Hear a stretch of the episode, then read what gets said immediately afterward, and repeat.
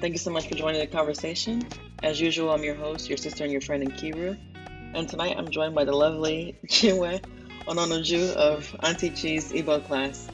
Mm-hmm. You might remember her from our previous relationship panel discussion because she dropped lots of bombs at the end. she is an educator, an author, an interpreter with a background in linguistics. Her love for teaching Igbo language to her nieces and nephews abroad led her to writing a book, Muta Asusu Igbo, and designing an Igbo class to teach Igbo learners in the diaspora. Chi, it's a pleasure to have you on. Thank you so much for joining us. Thank you, like you so say, much. yes, would you like to say a few words to our listeners? Uh, hi, hello everyone. Um, eh, I'm. I, I, mean, we've been planning. I've been hoping to be invited to this discussion for a very long time because I just love this um, conversations, and um, I only, you know, I've actually listened in a couple of times, and I've actually learned a lot. And um, I do hope that anyone listening will learn a thing or two from our conversation today, and you know, laugh. I'm all about laughing. Yes. And, um, yeah, so yeah, well, everyone, welcome, and I'm happy to be here. Thank you all for tuning in. That is, if you know, when you get to listen. yes, thank you, Chi. So I, um, like you said, I just really wanted to continue our conversation from where we left off from our Sabi Sunday, which was last year. Actually, um, we were talking about my experience growing up as a Nigerian American, specifically in an Igbo um, household. And um, just as you and I have discussed on a number of occasions, and as you know, we've been seeing on social media, being African is now considered cool. Like it's the end thing. Everyone, you know, everyone has this like renewed pride or um, sense of like self and love for our African upbringing. But for many of us growing up here, it wasn't you know, it wasn't always this way essentially. And but it is nice to see how things are changing. Um, we're seeing this through people reclaiming their traditional names, those people who are willingly traveling back home. And the reason why I say willingly is because for many of us growing up, traveling um, or being sent back home rather was used as a threat or bad behavior um, for some reason. So to see people wanting to go back to their home countries and invest in them as well, I think that's a very beautiful thing. So, Chi, just to kind of jump straight into the conversation, what would you say, or whom would you say is responsible for this cultural revitalization of African culture among millennials in the diaspora, and specifically, just for the sake of this conversation, uh, among the Igbos? Um, well, I would think uh, that's a very relevant question. I would think the millennials are, I would give it up to them because, like you said, um, I think they made, they have made African, you know, I, I, think the, the thing that we have learned with this generation is that, you know, we have, we're becoming, we're beginning to understand, or we're be- aware, you know, um, I think if any generation made being African cool, I would think that it is this generation. I believe that our fathers and our grandfathers, you know, I mean, you know, talking about uh, uh, talking about uh, you know parents of the millennials, I would think that um, they had there was there was still uh, struggles, you know, that came from you know maybe especially for those in diaspora, especially with you know relocating, you know, and they were faced with other struggles like you know being found being new in in in, new you know being new in another land and being um you know being you know wanting to just break they had a lot of glass ceilings that they needed to shatter so I feel like um, I would also give it up for the parents of the millennial because they they also paved the way to make the millennial the millennials comfortable, you know. Mm. And so at the point, you know, to they, got comfortable to be like, okay, you know what? I think they got got to, you know. I mean, those ones, their parents came here, they already knew where they were from, but they came right. into a society that you know they were where they were trying to find their feet. So it was like okay i'm here i have to break you know i have to break glass ceilings in this society i have to succeed in this society. And so there were so many things that were put in the back burner. And when they gave birth to these kids and these people, these millennials started wondering, okay, now we're here, where do we come from? You know, and even though we're born here, it's not like everybody is open is accepting us as I mean, there's a lot of struggle going on with where you I mean where you're from. So if you're a child of an immigrant, even though you're uh, let's say you're born in America, even though you're American, you still have a lot of struggles as to identity you know you are an american and of course your parents do not say you are an american no matter how how much how much right. education you've gathered, they still say you're Nigerian. So at a point, the real, I mean, as you grow older, really, you start to want to know more about yourself. You try to know more of who you are. And this gave birth to wanting to say, okay, you know what, I'm actually from here. And the more mature you get, you begin to understand that there's nothing wrong with where you're from. Even though you, I know that I know I've heard a lot of stories of people who grew out, who, who grew up out here, who were bullied because of maybe the texture of their hair, the way they looked, their language, or how their parents spoke. But you know, right. you start to understand that there's nothing here. you start to understand that there's nothing wrong with where you come from. And the best thing for you to do is to embrace it because no other person is going to embrace you and accept you better than when you accept yourself and accept where you come from. So I think this all this gave you know all this contributed to the fact you know contributed to the reason why the millennials said okay you know what? It is cool to be african.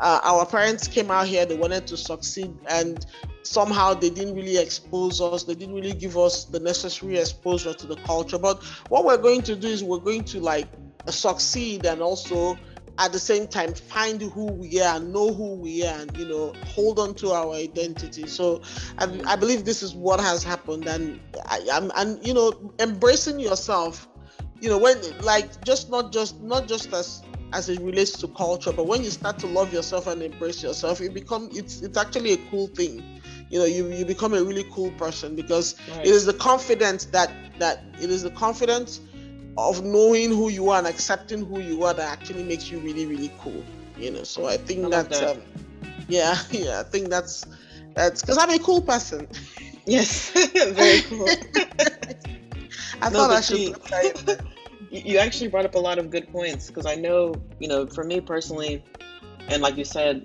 a lot of our parents like their main focus was for their kids to be in an environment where there are more opportunities where they can have access to different things that maybe they weren't or that they wouldn't be exposed to in their home countries. Um, so sometimes I think the emphasis on culture, maybe growing up, wasn't as strong because, like, I remember like being in class, like for example, let's say Christmas time or even Thanksgiving, which is coming up. People would ask, "Okay, you know, what are you doing, or what are you guys going to eat?" Or you know, sometimes it's made for awkward conversations because it's like First of all, if I if I yeah, if I tell you what I'm gonna eat, you won't you won't even know what, what it is. You won't yeah. you'll find it as disgusting or and I, I don't have the time or energy to want to explain to you. Mm. you know, that yeah. eating. so yeah, yeah. that's a very good point that you brought up. Yeah. But I think I think on the other hand too, um, you know, I think growing up also we all we would always hear things like you know, let's say we go to a function like a party or something, and one of our community elders are, you know, they're trying to communicate with us in Igbo, for example, and we respond in English, then they look at us like, oh, you know, these American kids, they don't know their language. But the funny thing is, they're the ones who are not making the attempt to really yes. teach or immerse their kids in the culture. I mean, like I always say, my parents, they, despite the fact that you know, Igbo is not very forthcoming for me when I'm trying to like this conversation that you and I are having. I'm not at a mm-hmm. place where I can have it in a fluent. you know, that would be very amazing when I I can finally get to that level. But like if my mom, for example, was speaking to me in Igbo in the same kind of context, I would be able to, you know, completely understand her. But I think for people who are younger than me, um, and some other people maybe my same age group who maybe kind of grew up in a different home, some of them they really have no command or understanding of their language at all or even some parts of their culture. So um, you know i know that's one thing that you and i we talk about often like this failure i guess um, of african parents raising their children in the diaspora to teach them their native tongues and teach them about their heritage and um, in the same way or as reasonably as um, possible as maybe they were exposed to it when they were younger. So I would like to ask you, how can African millennials, both those in the diaspora and those on the continent, who are parents or thinking of becoming parents, how can they do a better job in encouraging the next generation as it relates to teaching them about their culture, um, cultural heritage, and um, in addition to that, who would you say is responsible for maintaining culture um, in the Igbo context, both in the past and in the present? Okay, yeah. So uh, just because our tradition and culture is, you know, the one that you know, it's it's it's actually uh, a bit challenging to find um, so many history, you know, history books about the Igbos. You know, um, there are always like when you whenever you go out to look for books or resources on the history of Igbo people, there are so many um, tale. You know, not I won't call it tales. There are so many perspectives. There's so many you know points of view.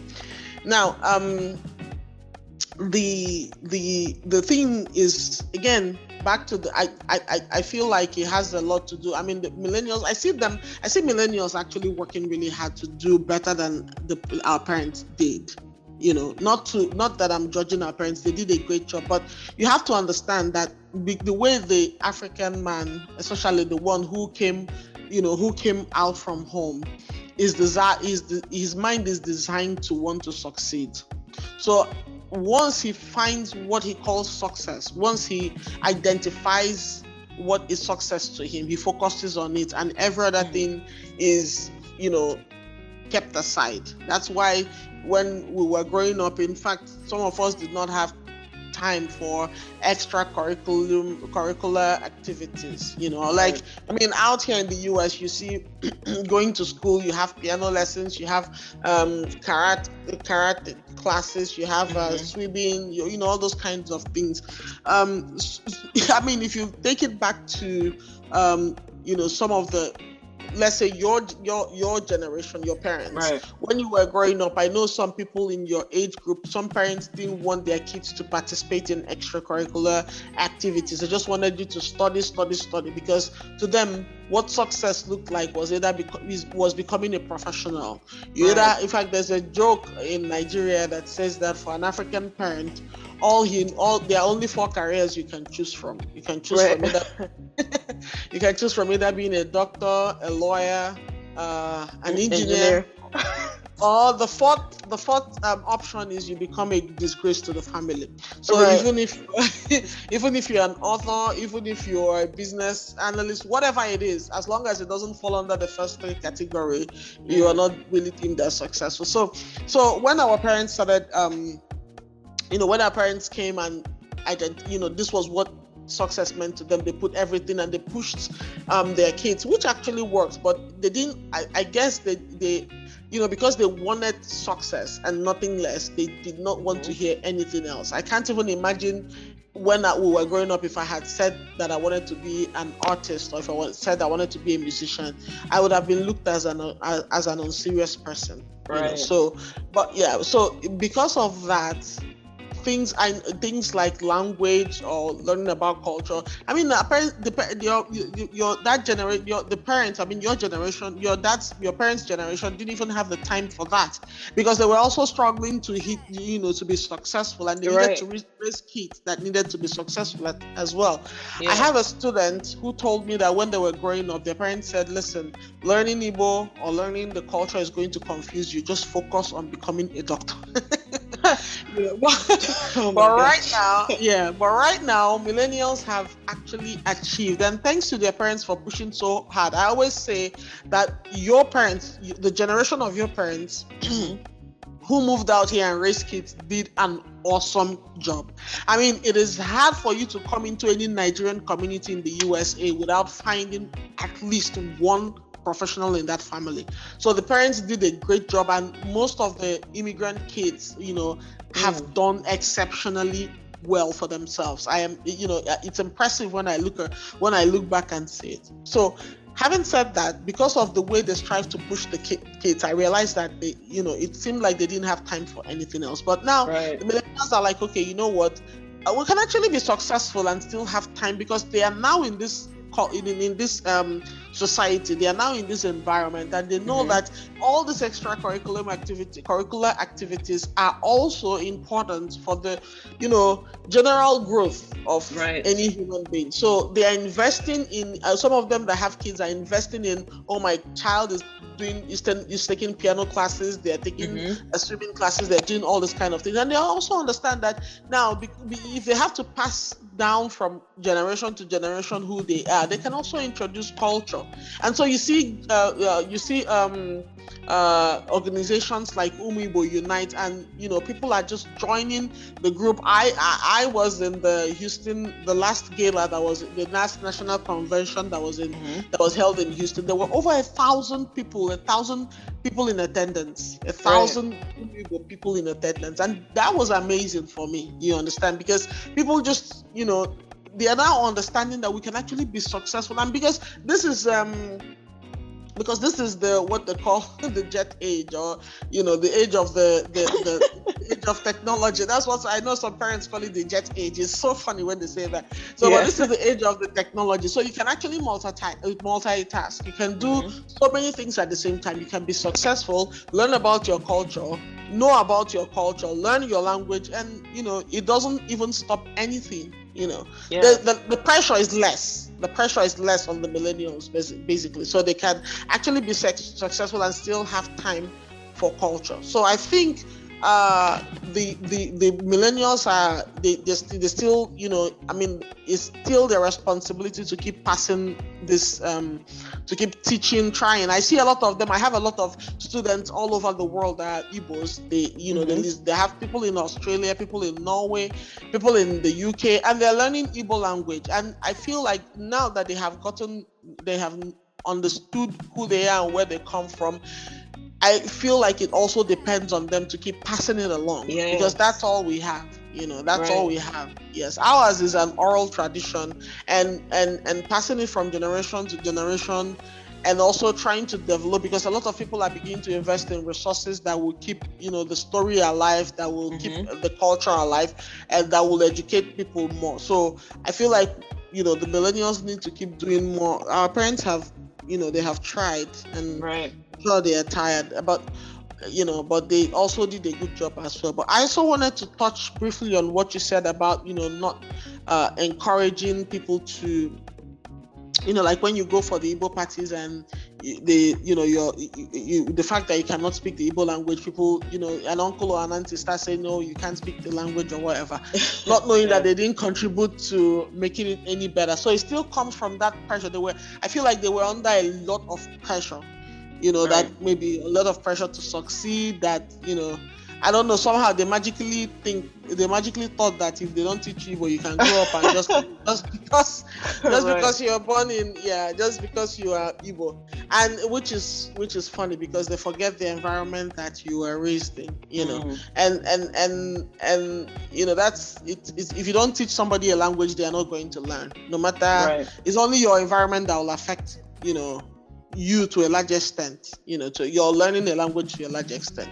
It, it kind of reminds me of that situation where I don't know, we that grew up back home when you are young, they tell you, oh, don't talk to any man, don't bring any man to the house, don't mm-hmm. associate with men. And then all of a sudden, you are in your 30s single, and then everybody's like, why are you not married? When was I, I supposed to find this man? you know, yeah. is it when you said I shouldn't, I should not um, talk to men? How was I supposed to associate that It wasn't supposed yeah. to happen automatically, you know. So right. yeah, it's really that kind of a thing. We just we're just the call we're just the people of uh, of high expectations. That's the thing, and I think only great people have high expectations for themselves.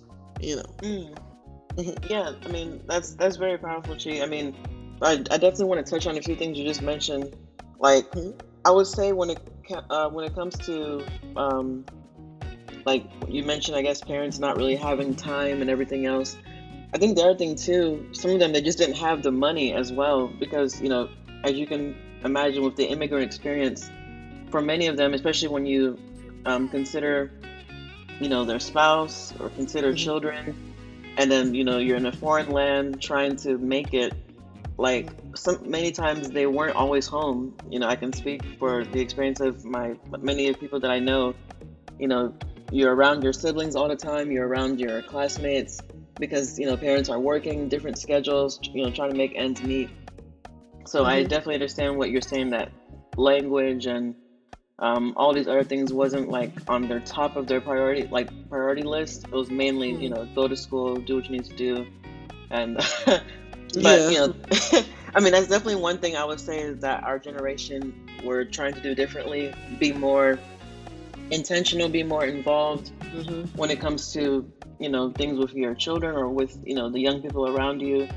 Mm-hmm. And I think uh, the other thing too that I wanted to mention, like with as you mentioned with um, Umu Igbo Unite and even with your Igbo language uh, uh, classes and everything, there's clearly a need for it because if if there wasn't a need for it, then you wouldn't see the type of support that you're getting or excuse me like as like maybe organizations like UIU is seeing so like mm-hmm. there's there's a longing there's been a longing for a long time you know to have these resources to have these organizations especially that's ones that are driven by like young people versus you know just like I guess the elders because they do things different the way than um, than we do. Um, and actually, on, on I think a couple of weeks ago, I, I remember tagging you in um, this funny thing that I saw on um, Instagram, and um, you know, there was one basketball player. I think his mom is possibly white, but his dad is an Igbo man, and oh, he didn't yeah. know how. Yeah, you remember? He didn't. he didn't know how to pronounce his name correctly, which to yeah. me, I feel like that was incredibly shocking because that's like one of the most basic. Like even if you don't know your language, at least like your name, like mm-hmm. for him to be mispronouncing it, I was even thinking that he was making mockery of people who mispronounce his name, not knowing that he was the chief culprit. yeah, and then and then I, th- I remember saying something like, you know, didn't his parents or you know his dad teach him how to say his name correctly? Mm-hmm. And one person was saying, well, you can't blame the parents forever. Which I guess to some extent that's true because this man is, you know, clearly an adult now. So mm-hmm. I guess to kind of bring it back to the main point, I'm saying now that we are adults, now that you know we're growing up, um, many of us, like I said, are, are even starting our own families now. It is mm-hmm. our responsibility to learn the language, learn the culture, and you know find, I guess, this sense of community, which I, I know many people are doing. Um, but I guess kind of to go to the next, or did you have something to say about that? Yeah, well, uh, yes, you're absolutely right. I mean, it had it all. Uh, you know, the the, the, parent. Uh, you know, I, I feel like, you know, as I mentioned earlier, the, the, uh, the your parents had more pressure than your generation because I mean, in as much as they were here, they were working two jobs. Some people were working three jobs. Some of them right. were going to they were paying bills and people are home too because some of them some of the parents who came out here some of i like to call them the first or second generation immigrants right yeah, some of the people who came out there out here they came out with the intention that they were just come, going to come here to greener pastures mm-hmm. go to go an education make money and then retire back home Right. Uh, which is funny because I've not seen anybody who came and went back home and just stayed back home. I have a couple of people. I know a couple of people who actually came out here and then went went back home, but it's it's um you always find them that they miss because if it's not the security that they're complaining about it's something else however mm. you know so the parents that came out here came out here and then they had to work and then they also had to send money back home so yes, let's true. say a parent that back then was making a hundred dollars you know a month out of the hundred dollars maybe twenty dollars was going to go to his rent and the bills and then thirty dollars will go to maybe schools and you know taking care of his family and then another forty dollars was going to go back to nigeria you know. Yeah. So, but these are some of the pressures that your generation isn't saddled with. You know, mm. nobody is stressing you from back home to say, "Oh, uh, Papa, this person is dead," or "Oh, there's going to be a burial." Oh, you have not even paid levy. I know that some people who live in the US still pay burial levy or whatever levy back home, and there's nothing wrong with all this. But these are the things that actually added to the pressure that they faced, right? Because right. They, in as much as they were living out here, they didn't. Some of them, their minds didn't settle. So I still hear hmm. some people who say that, "Oh, listen, whenever I'm there, take me back home and go and bury me." I mean, you've wow. lived all your life outside in the United United States. You understand? Mm-hmm. But you know, so they still have that I'm going home eh, you know thing at the back of their mind which actually didn't make them settle there was an there was a post that i saw a couple of days back that made so much sense to me and it, it was thought provoking so mm. somebody said that some of the you know generation that came out here came out here and then they some of them were living in two bedrooms with five children but right. back home they built homes with 10 bedrooms, you know, exactly. massive homes back home. And the funny thing, the weird funny thing is that they, they really visit home this day. You yeah. Know, they really home.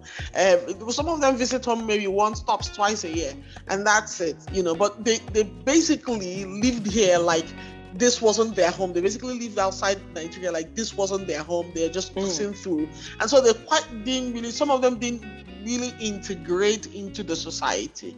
You know, right. some of them just all they did was work, go to school, raise kids, and that's it. And now they just don't know what to do because when they even go home, you know, they still feel like a, like fish out of water. Yeah. But your generation doesn't have that issue. All right, they are relaxed. All they know is the United States. This is their home. This is mm-hmm. where they came from. They know this society better than their better better than their parents. You know, exactly. they can, and that's why they're able to juggle a couple of things and just do it graciously and effortlessly. You know, mm-hmm. because it, it, they are more relaxed. They now know that look, I'm not going home any day. This is my home. You know, so they try to get comfortable with where they are right now, despite you know whatever the parents um, say. So yeah. Wow. Yeah.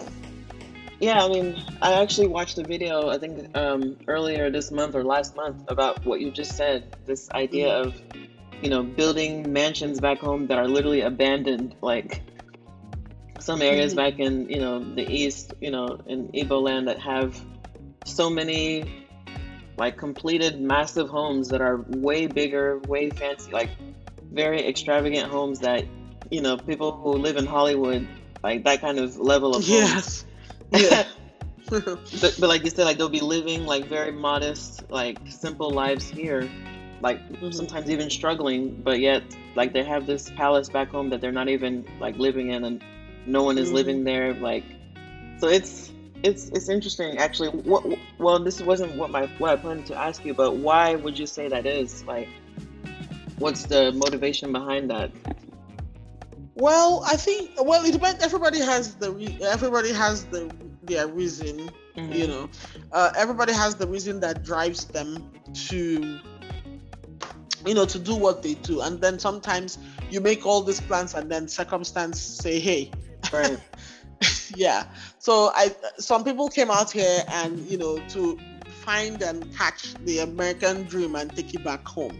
Mm-hmm. You know, and so they like you know, as I said, they they never settled. They always had the "I'm going home" mentality, and so they forgot everything else and just focused on. And Igbo, Igbo people are, I mean, Africans are very focused. Once they identify something that they feel they need and they are focused on it, every other thing is by the way. Like mm-hmm. it, it, it doesn't make any sense to them. So I feel like it's just it just came from that I am going home someday yeah. So I mean, I mean, let me lay up treasures back home where I'm gonna go and retire and then relax and live the life that I want yeah. to live. yeah. but then, I mean, life is. I mean, there's nothing wrong with that. I, I think I know a couple of people who actually went back home and they're doing.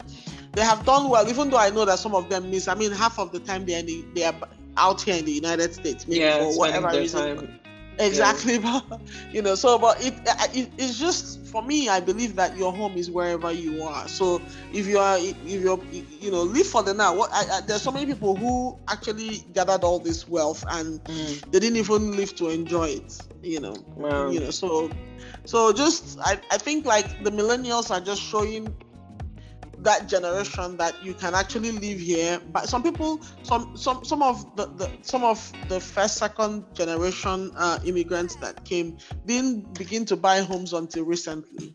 Yeah. but it's rare for you to find any millennial who has whose priority once he gets a job is not to buy a home Right, right. You understand? So basically, it's just about roots. It's just about roots. So they didn't. Some of them, some some of the generation, there's you know, you can multitask, especially now that the world is a global village. You can mm-hmm. actually multitask, you know. But you just have to, you know. I think it's just about planting your root. It's just all about planting your root. You have to plant your root where you are.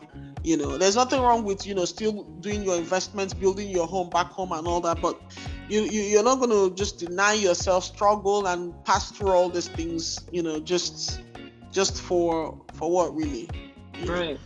Just basically holding your breath on life. That's what I call it. Holding your oh, breath oh, yeah. on life yeah, just saying, okay, you know what, I'm just going to keep struggling now, struggling now, so that I can enjoy later. What if later never comes? It's, it's true. It's a very powerful yeah. point, actually, Chi. Like, yeah. very, very true. And I think, like, just to kind of add to that, um, you know, growing up again, you know, all these experiences are like from my, like, from what I observed in my own personal family home, and then from conversations that I've had with like other friends from that are mm-hmm. Nigerian or that are from Congo or from other places on the continent I think many of us, like, because our parents are coming from a different generation, and then being um, for us who you know grew up here or or were born here, spent the most majority of our time here, it's just a different generation, both age-wise and also culturally in so many other ways. So mm-hmm. I think a lot of times there are like a lot of clashes. Maybe um, our parents saw the world in one way and we saw it a different way and just like you rightly said, you know, for the millennials, like our priorities are different. Like we're not thinking about building a building a house back in Nigeria or, or in our home countries. We're mm-hmm. thinking about, you know, settling here, having our families here, our lives right. here. Some people, of course, if they want to invest back home or travel and flex or whatever back home, they can do that. But it's not like, like you said, they're not like paying or giving someone money back home, or unless they just mm-hmm. want to do it. But, but I think you know, I think many of us kind of missed out on opportunities to share culture, like sitting together with your parents, sitting together with your aunts and uncles, and just talking about, you know, their lives growing up. Like, I think for many of us, like, we just didn't really, and again, I think it goes back to, you know, parents just not having a lot of time sometimes for their kids. um, mm-hmm. you know, again, because of bills and just other priorities. Like, so many of us kind of grew up with this you know, understanding or feeling that we don't understand our parents, they don't understand us, like we just mm-hmm. live very different lives. So I think, you know, we didn't really get an opportunity to really share much about like our lives and their lives and but I think now, you know, as we get older, like, you know, my mom and I, I talk to her, she tells me like stories of her, um, her life growing up. So it's like a beautiful thing to kind of be able to gain that from her now, you know, now that I'm older and we can kind of connect on a different level. So, mm. like, just I guess what I'm trying to get at is like this mixing of the older and the new generation. And I think it really does take a certain level of like intentionality just to learn more about our history and about our cultural norms and traditions and folklore, like you and I were discussing yesterday, which mm-hmm. is something that we don't just have access to easily. Um, and I think many millennials were just not aware of these um, cultures, I guess, in a way that we could function in a like traditional society.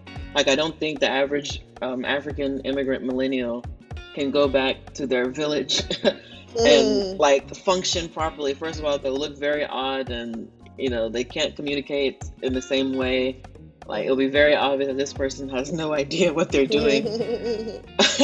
and then like you know, with I definitely want to give like a lot of kudos, I guess, to people like Flavour because I think since 2012 or so, like when I first got introduced to his music, like hearing him sing in Igbo and like the music was very beautiful, it was very modern, it was very hip. Like he really did a lot. I, I mean, I, know, I, I would say he's one of the pioneers. I would say when it comes to encouraging like this new generation of African artists or Niger- well specifically Igbo artists to mm-hmm. sing in their native tongue and in a way that has a lot of like swag to that it in a way cool. that's yes yes very yeah. cool very colorful like yeah. people like look forward to his new releases and people like Phyno as well and other people mm-hmm. who are like who sing in the native tongue and like in a way like like the way Flavour like mixes his music like you of course, some of it is kind of, you know, on the raunchy side, but a lot of it still is very positive, and you're learning about, you know, the heritage. You're learning about like different slang. Like it's just, I, I would give him a lot of um, credit for that. Mm-hmm. And like specifically, like with the um, Egedege video with um, Larry Gaga and Theresa Onuorah and all these other like greats, and I guess in Igbo like um, artistry or whatever. And um, I, I think it was beautiful to see that video because like I was telling you earlier, it showed, like to me, I, I never knew much. I never knew anything about um, Egedege music or uh, Theresa Onuorah or anything of that nature. So it kind of introduced the new generation to this older generation kind of culture, mm-hmm. and at the mm-hmm. same time, for the older generation, it brought them like this connection with the new generation. So I think that's a very beautiful thing, and you know, as far as the cultural revitalization, I guess aspect, I don't know if you had anything to say about that. Yes, I think it was. Um, you know, it. it, it I, I, mean, with especially the the song with um, mm-hmm. uh, Theresa Onuorah, it, it, it, because it has packed a lot of um, conversations. I was looking online and I realized that people, I mean, also like we discussed yesterday, people have been having questions, people have been asking questions on, oh, who is this person? Oh, mm-hmm. where is mm-hmm. she? And then you now see, I now, I, I just saw that her song is on Spotify. Yeah. you know, so, yeah, so it has, I mean, right before now, it was as if she was forgotten, you mm. know. But that song is relevant in the sense that it kind of brought the old and the new, right? right. And um, you know, like you said, revitalization. So it's like, you know, it has also made people now. People are, you know, especially the millennials are now asking questions like, okay, what other thing can I find from the past? You know, yeah. like bringing bringing mm. stuff from the past back. You know, what else can I find? What? Okay, so if if if this lady played this kind of music back then, let me can I see a video of what happened back then? Oh, was this yeah. what she was wearing back then? So it's kind of oh, what, but what was the meaning of the thing that I saw in her video back then and things like that? So it's also raising conversations, raising you know uh, making people more curious about things that they didn't know. So there's a whole there's a whole lot of stuff to be learned about the the past, you know, about the, where we come from, not just the food. I know that everybody's right. all of, is excited about jollof rice and egusi soup and things like that. But yeah, food is a food is a great a, a wonderful part of culture. I love food myself, mm-hmm. but you know, so but certain questions are being asked and answered right now, and people are beginning to talk to their parents more.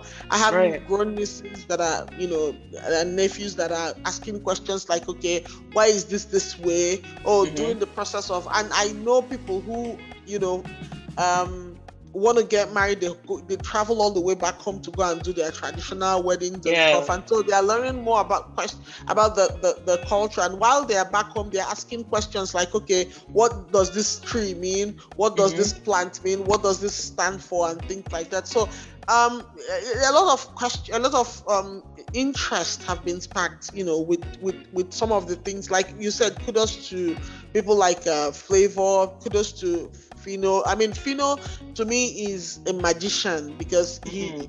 I can't even imagine somebody rapping in Igbo and getting the lyrics tight. It's, it's just yeah. you know it's so interesting you know to me and and so a lot of these things have sparked maybe so it went and and because the songs are so enjoyable because things mm-hmm. are you know people are becoming like i said they're becoming curious. And and and when he says something that I, I i, hear a lot of my students coming to class and say oh i was listening to Phyno's song the other day and he said uh when they fall down. What does that mean? You know so some of the slangs some of the slangs and things are becoming more and more um, you know people are I, I just i'm just so happy that people are are you know um people are curious. That's the thing. I would say. People are curious, and and so when I started my business, when I started the Igbo class, I I I, I had a lot of people who said, "Oh, I'm going to register my kids.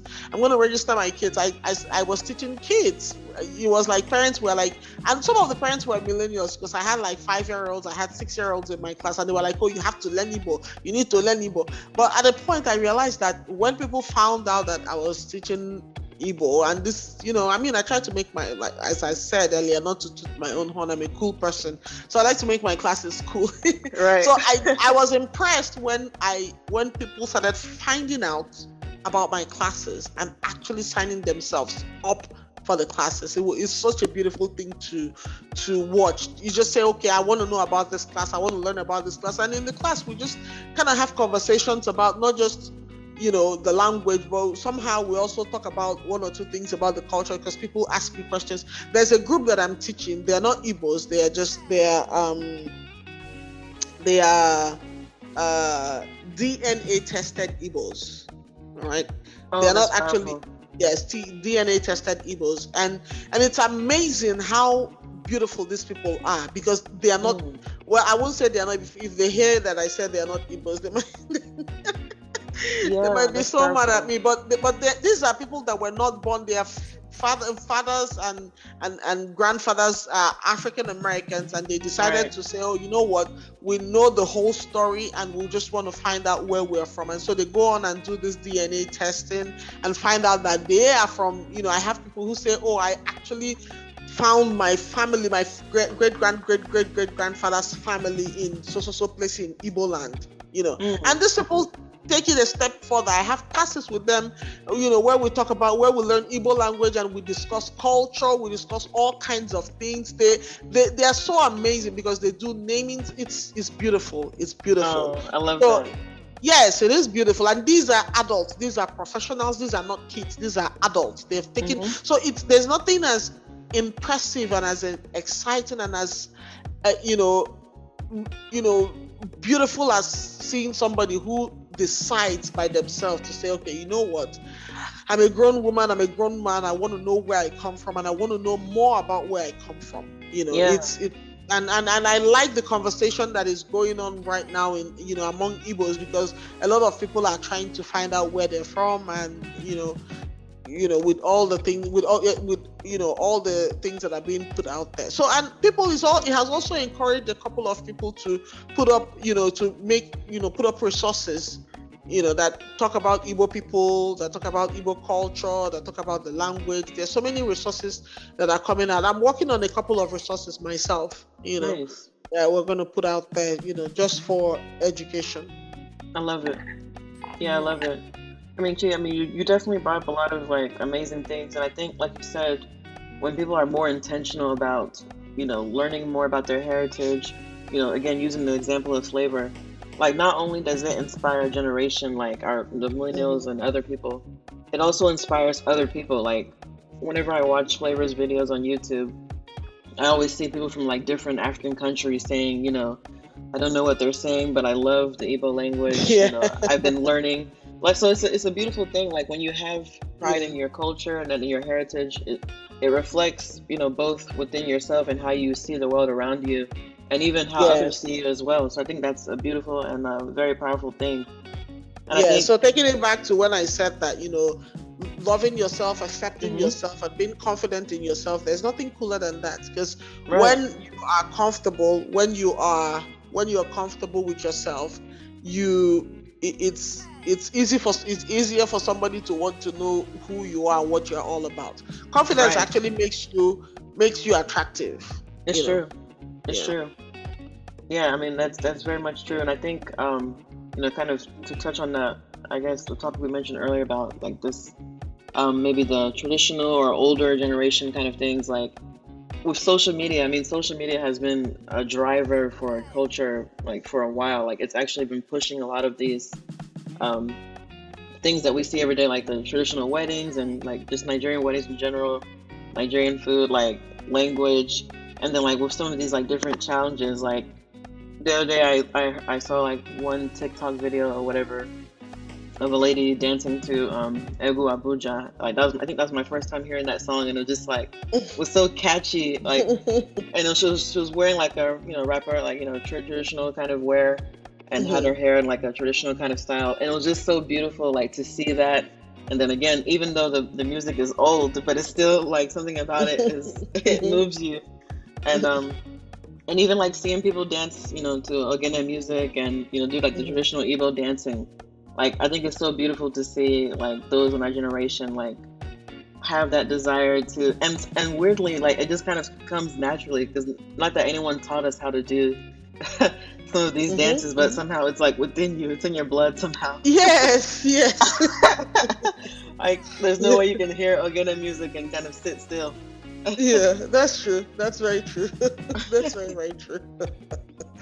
that is very very true. Yeah, because um, yeah, I, I think it's it's um it's a, the the the awareness that's been created by all this um resources has made it so you know you know people are investigating really People, right. are investigating. You know, when, when I moved to the U, when I came to the US, I, I, I, you know, earlier on, I, and I think I attended, um, I attended a traditional wedding. Mm-hmm. No, it was a New Year festival thing, and I was blown away. I was like, oh my goodness.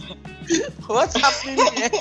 and you know, Texas, Houston is the place. Houston yeah. is just some people say when I tell them I live in Houston, they're like, "Oh, that's the 37th state of Nigeria," you know, because right. it's just it feels you know, like home in Texas. You know, mm. if you're Houston, especially, feels like home here. So um, a lot of people still, you know, when you go to traditional weddings here, you see the the the the, the, the people having the traditional wedding, the things they wear, the way yeah. they dance, the songs they choose, the food that is served. You know, you you know that before they get married, everybody is just taking time to say, oh, um, what's uh, where Auntie I I want to do. I have I've had so many people say to me, Auntie I want I'm having my traditional wedding next week, and my mm. husband wants to wear this cap or that dress or that fabric. What does it mean? What does it represent? You know, mm. what is it wrong? Is it right? You know, things like that. And we've had um, conversation, even ask me things and even know some things that I don't even know, despite the fact that I grew up back home. It's, right. it's, it's interesting. Yeah. So I, I'm just so proud that, you know, this is what is going on right now. People are embracing who they are. There's nothing as beautiful as embracing oneself. It is, it is one of the most beautiful things to see. And I'm here for all of it. Oh, yes. Oh, yes. Chi, I'm actually happy that you mentioned that because that was like the next question I was going to ask you. Like when it comes to people like let's say an example you gave maybe because you know we didn't really grow up hearing some of these elements about our culture so let's say you don't have like maybe a like maybe you don't have much of a support group or maybe you don't have like a very great relationship with your families back home. So you don't really know how to go about certain things. So i guess let's say you know if you let's say a young person makes a mistake like maybe a woman does something that she's not supposed to do that's somehow considered taboo in our culture, or let's say a young man does something he's not supposed to do, um, or says a certain thing or whatever that's like traditionally for women only, or something that's traditionally for men only. Like how how does a person, I guess, know when they're doing something wrong, or how can they be corrected? I guess in love, maybe, or I don't know because I, cause I know like you know I know like I when I was talking to you about some of these um, topics before, like there are certain things that may have been considered taboo in our culture, like you know like I told you about some women wearing women wearing like isiagu or um, but now I'm seeing more people are I guess more accepting or tolerating of you know wearing some of these uh, clothing items um, online or you know when they go to different functions so, what what do you think will t- it will take to change some of these uh, traditions, especially those that forbid men and women from doing certain things in Igbo society? And if you could kind of give some examples of maybe some taboo things that you are aware of at the moment. Um. Uh, well, uh, things are changing quite all right, but I I do believe that things that are sacred should remain sacred. In fact, um, there are rules and culture, there are um, norms and values that should guide every society, you know. And um, and so, you know, having said that, it, think you know I, I, well let me let me let me say let me let me organize my thoughts this way. So first of all things are changing quite all right. You know times are changing and i mean who knew that you know you can actually do stay in your house, not set foot outside for a whole month because you can shop from home, work from home, do everything you want to do, do this interview from home. you know, at the point right. this thing seemed abnormal. I mean, anybody who thought about this a couple of years ago, it would have been impossible. But times have changed. However, things that are sacred should i feel like certain things should remain sacred because some norms uh, and culture and values are put in place to make sure that things work well you know sometimes mm-hmm. we may not like it but it is for the greater good of everyone um so but there are some things that are taboos that have changed you know i, I guess some of the things that are changing and some of the the relaxed you know okay. some of the things that are relaxed uh, are happening because of the globalization you know i mean this is again like our fathers and mothers would say this is the jet age so things are things things are changing all right? So it, i think when when you that's why they say traveling is a part of education because when when you when you're in your own little corner and you're doing certain things it seems to you like this is the right thing to do you know? I know that there are some things that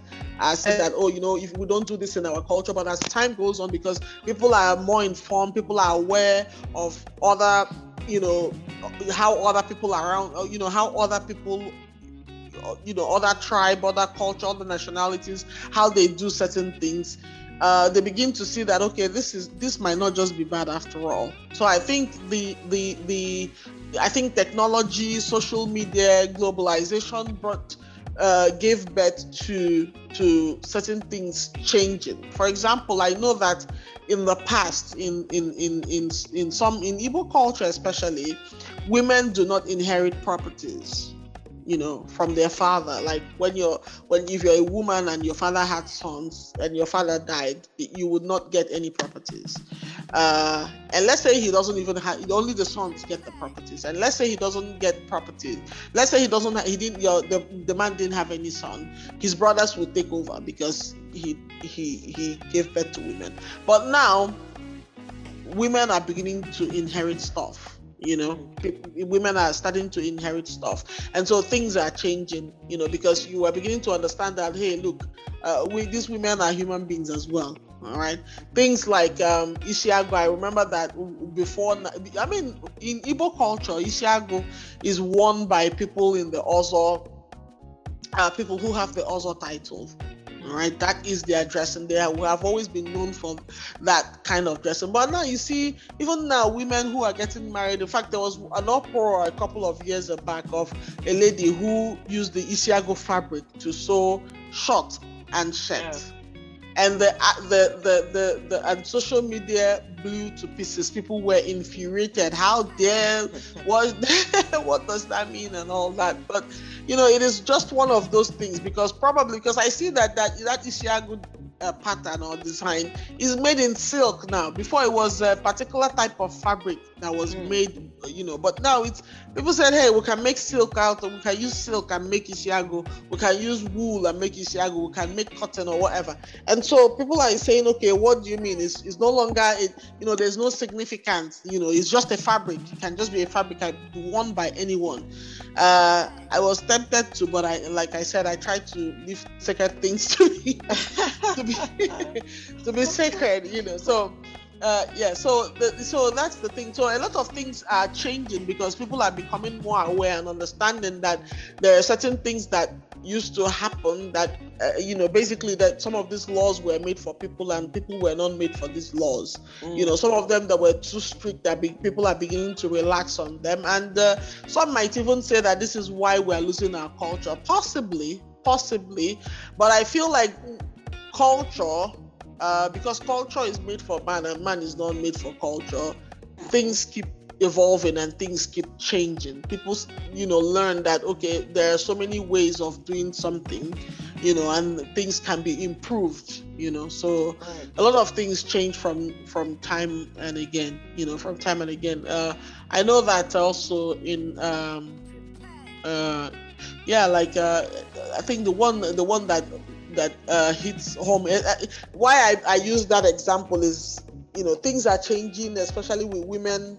Um, you know, when you have so many ideologies out there today, like the feminist, uh, the feminist ideology, uh, saying why can't uh, women be included in the society? Why, why can't women have this and you know why can't women partake of this and that? And so so people are saying, okay, maybe it's not a bad idea if we also include women. So things are are changing because uh, people are, you know, relating more right now. You know, mm-hmm. before now people didn't relate like that because, uh, you know, as I said earlier on, if you're in your own little corner in one village and you don't know what the next village or the next city or the next uh, country is doing, you might just think that the way you're doing what you're doing is the best way of doing what you're doing.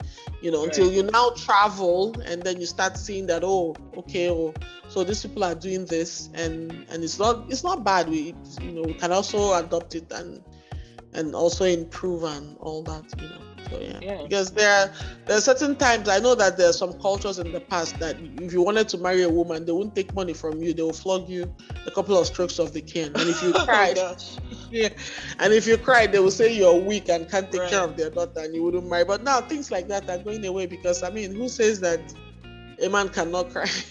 yeah, I know, I know. Yeah. Yeah, so yeah. well just to kind of uh, round up, um, so I know we've talked about so many different things in this, um, you know, in this conversation. I know there's one thing in particular that I, I always like reflect on, because I know, like I told you before, you know, growing up, our, my parents really did a good job with trying to, you know, incorporate aspects of our culture as it relates to, you know, New Yam Festival and um, mm-hmm.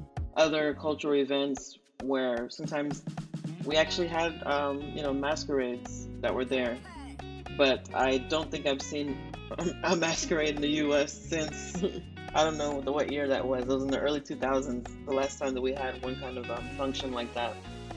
Mm-hmm. And I know for many people, you know, obviously because of religion and maybe you can say exposure, maybe you can say education, um, we tend to see some certain aspects of our mm-hmm. traditional Igbo, Igbo culture as um, evil or backwards and I wanted to ask you, what do you personally think? Um, how can we change our views on some of these things that, you know, make our culture what it is, what you know, while still, you know, upholding our religion, but at the same time respecting or appreciating those parts of our heritage?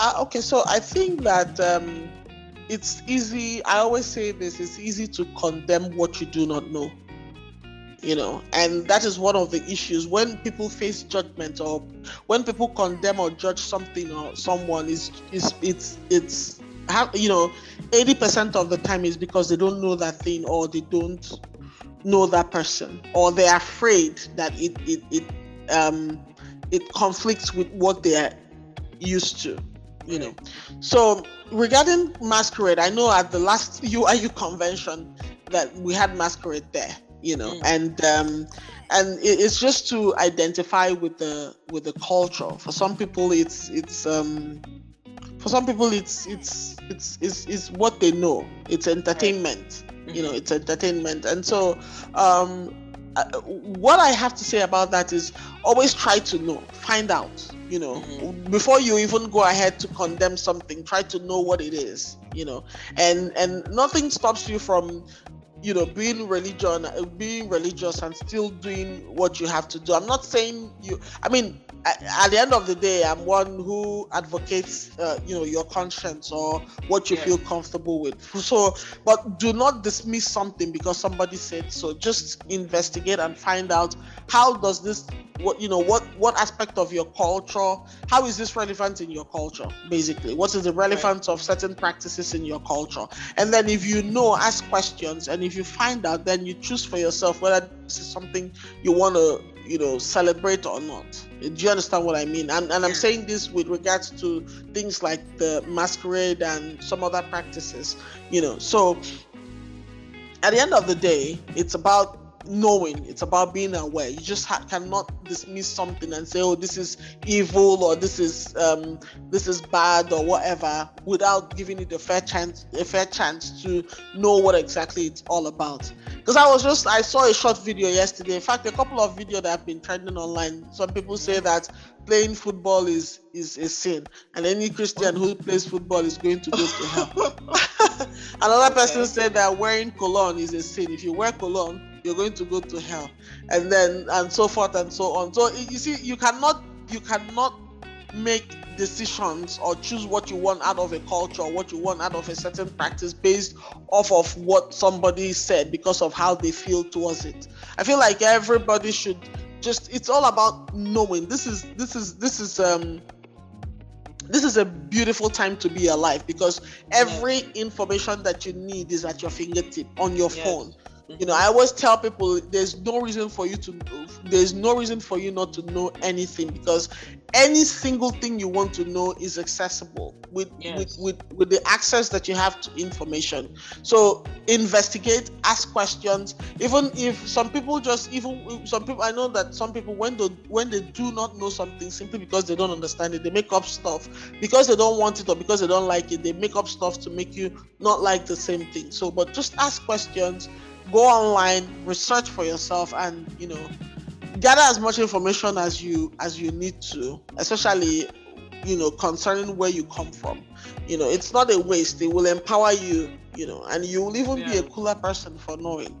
Yeah so yeah so yeah so yeah that's what i have to say about that. And then and then decide for yourself if it it it, it aligns with your belief as a person with your personal belief you know and mm. then yeah so that's that's that's that's really what I'd like to say. Right. And, yeah. thank goodness for YouTube, like everything, like so many videos. Exactly. Yes. Yeah, and yeah, it's a great way to see like historical things as well, as well as you know modern conversations and commentary. Mhm. Absolutely. That's yeah. absolutely. So, Chi, I mean, thank you so much for your time. Um, if you can just give some final closing remarks, maybe how people can connect with you or anything that you would like to share as we close. Absolutely. Thank you so much for inviting me. Um, I, I, you know, I love to have conversations about Igbo people, culture, language, everything Igbo, and um, I I, and now I'm inspired to resume my service Sunday. to, resume, to, resume, my service Sunday because that actually helps to talk about you know stuff every now and then. Yes, I, have been I've been so busy uh, this past year that you know it's it's crazy. But yeah, I'm going to uh, get back to it. So um, thank you everyone who have who, who is who has listened. Thank you to everyone who has listened in and. Um, uh, well, I am Chinwe. I'm, I was born and raised in Igbo land, and um, I am a, a I am an Igbo language tutor. I tutor Igbo language to people in diaspora. So if you're interested in Igbo language, if you're interested in Igbo culture, just give your girl a shout. I'm on Instagram as anti as Igbo class and as at Igbo class Aunty Chi, and um, I'm also on Facebook as Igbo Chi yes and uh, just try like you know as i've said a couple of times and i cannot overemphasize uh, nothing is as cooler as being confident in who you are and being confident in where you're from do not let anybody tell you that your language your culture is bush i i hear that a lot there's nothing bush about your accent. I was talking to somebody a few days ago, and then they said, "Oh, hi, oh, do you speak English?" I said, Yes, I do. How about you? How about you? Do you speak English? And she said, Of course I do. I said, Okay, all right, well. And then she goes on to say, But I can't under- understand your accent. I said, Likewise, I cannot understand understand your accent as well. So do not let there's no language or culture that is more superior to another language or culture. That's one thing you need to get at the back of your mind. Uh, your language or whoever you are, wherever you come from, as long as you know where you come from it is it is beautiful. You need to embrace it. There's nothing as attractive as knowing where you're from and embracing who you are. Yes. and so yeah that's it. Just people keep doing the good work keep finding out more about yourself keep having this conversation. That's the only way we can keep our culture and our heritage alive you know? So yeah that's yes. um basically. And thank you so much Nkiru for having me. This this is i mean it's always a pleasure to connect and and talk with you. I just like the conversations that we have because they are always um you know very relevant conversation and so thank you very much for you know you know bringing me to this i just i hope to come back again yes yes definitely definitely Thank you so much, Chi, and thank you all for listening. This is Conversations from the Diaspora, a Building Africa's Future podcast. Until next time, be well. Bye. Bye bye.